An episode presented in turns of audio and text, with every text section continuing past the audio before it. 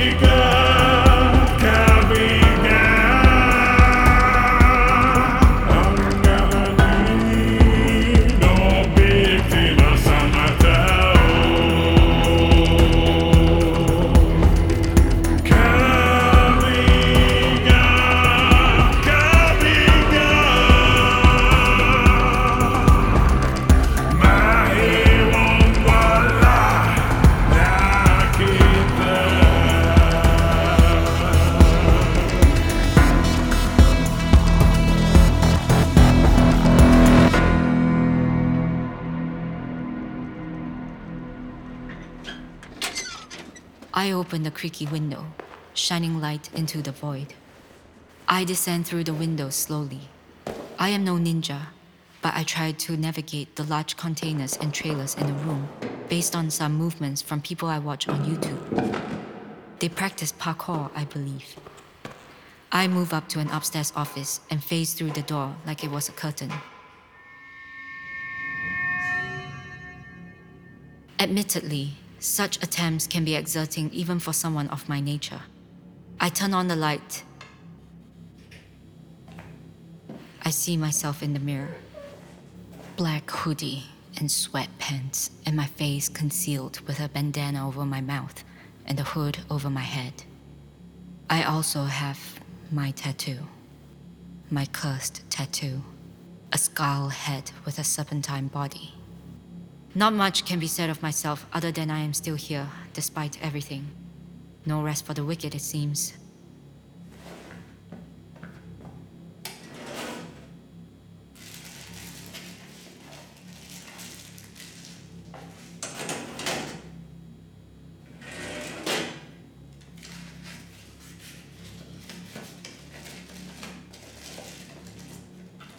Where is it? Maybe not these file cabinets. The computer desk, perhaps? Mission Control gave me a USB drive, which I put in the computer slot and type out the term Manifest 64. A list of things reveals schematics and strange phrases listing dates, locations around Cebu, and names of Tagalog or Cebuano origin. The results eventually show that the file I seek is available, but it is locked with a security password. Not a problem for me. I phase my hand through the screen. For a moment, I feel the rush in my mind and the many combinations of the system until I see the one combo that works. I retract my hand to reveal the file in open access. I download the file into the USB drive.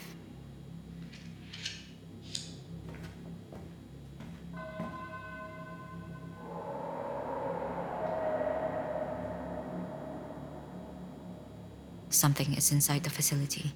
Dim red lights started to appear in the darkness. Yeah, it's time to leave. I take the drive and run out of the office, carefully avoiding the attention of the lights. Just as I was about to leave, I hear something.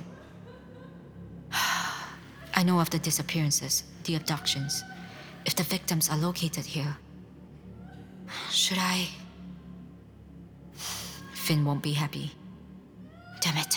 To be sure.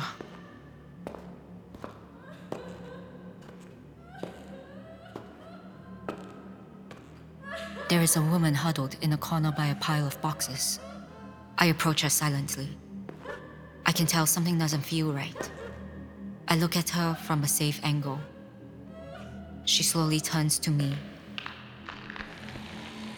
A decayed face mangled with rotting flesh and twisted cybernetic implants. Her eyes flashes red on me. That's new.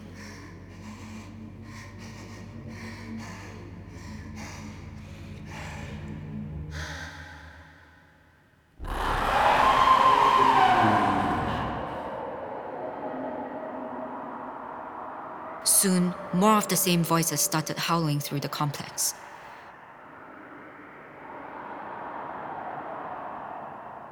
Well, I screwed up, and to add to it...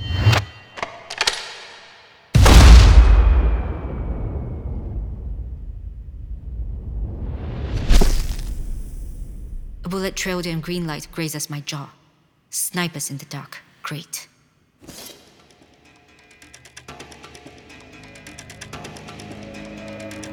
Fight it is. Lights of the warehouse turn on, revealing a horde of ghouls, a cadre of undead enhanced with special implants. I notice a shadowy figure on the ceiling still shooting at me.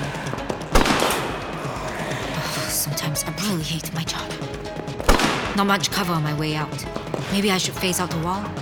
It would have alerted my presence if I came in like that in the first place. But considering the situation, I don't have much of a choice.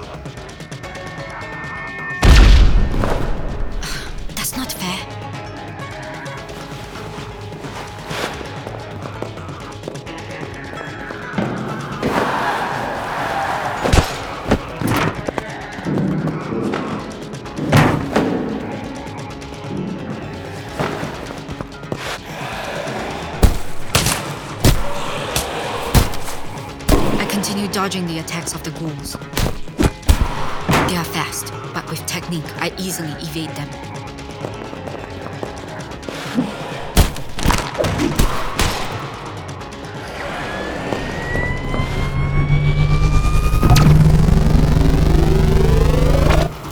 Lasers out of their eyes?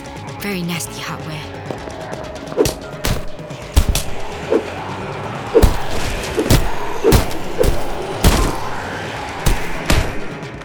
Frantically climbed to reach the window. I noticed the sniper preparing for another shot from a distance. Nakakita ko ang target.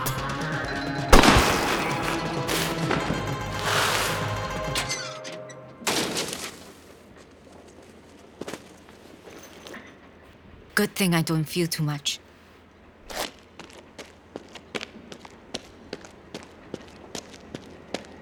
I managed to escape the warehouse and run away through the industrial zone. At least my jaw wound is no longer burning, and I see my arm is utterly mangled.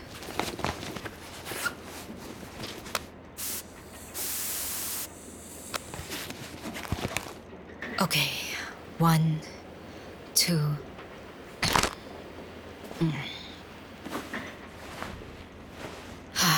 Was being stupid again.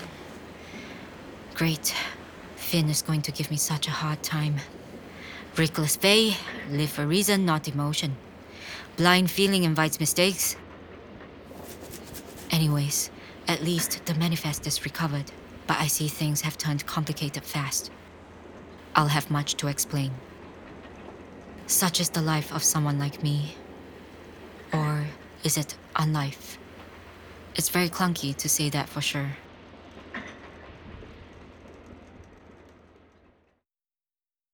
Hello everybody, thank you for listening to Project Gnosis, Chapter 1, Shadows of the Dead. This was our first podcast audio drama chapter. I'm very glad how it turned out, and I hope that anybody else that listened also liked it. We also want to thank you for your support, for listening in the first place. There will be many more content from this podcast to come. Please follow us on our social media, which will be on Instagram, Facebook, TikTok, YouTube, Tumblr, and any more that we plan on putting on other sites and other platforms. We actually have many different podcasting platforms they'll be on, thanks to Anchor FM's distribution system. We also plan on doing a graphic novel that is going to be spearheaded by our art lead, Paradeous, who is also be working with the many talented artists that are involved in our team. In fact, I want to say thank you for them for making the cover art, Tina Draws and Paradeous. Very nice, it gives a good presentation, if you know what I mean.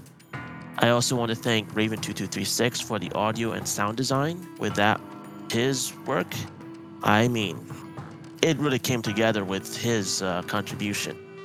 And then there's also Cass Wildcat, who played Faye, and Dabels, who is playing the monster that was, or the sniper that was shooting at her. More to come to know who she is in the future. There will be more VAs involved because this story will have many different characters. In fact, there will be more to come. We don't have an announcing time yet for what the next chapter will be, but stay tuned on our social media, give us a follow, and hope that you enjoy the experience that Project Gnosis will provide for you. Have a good one, and see you around.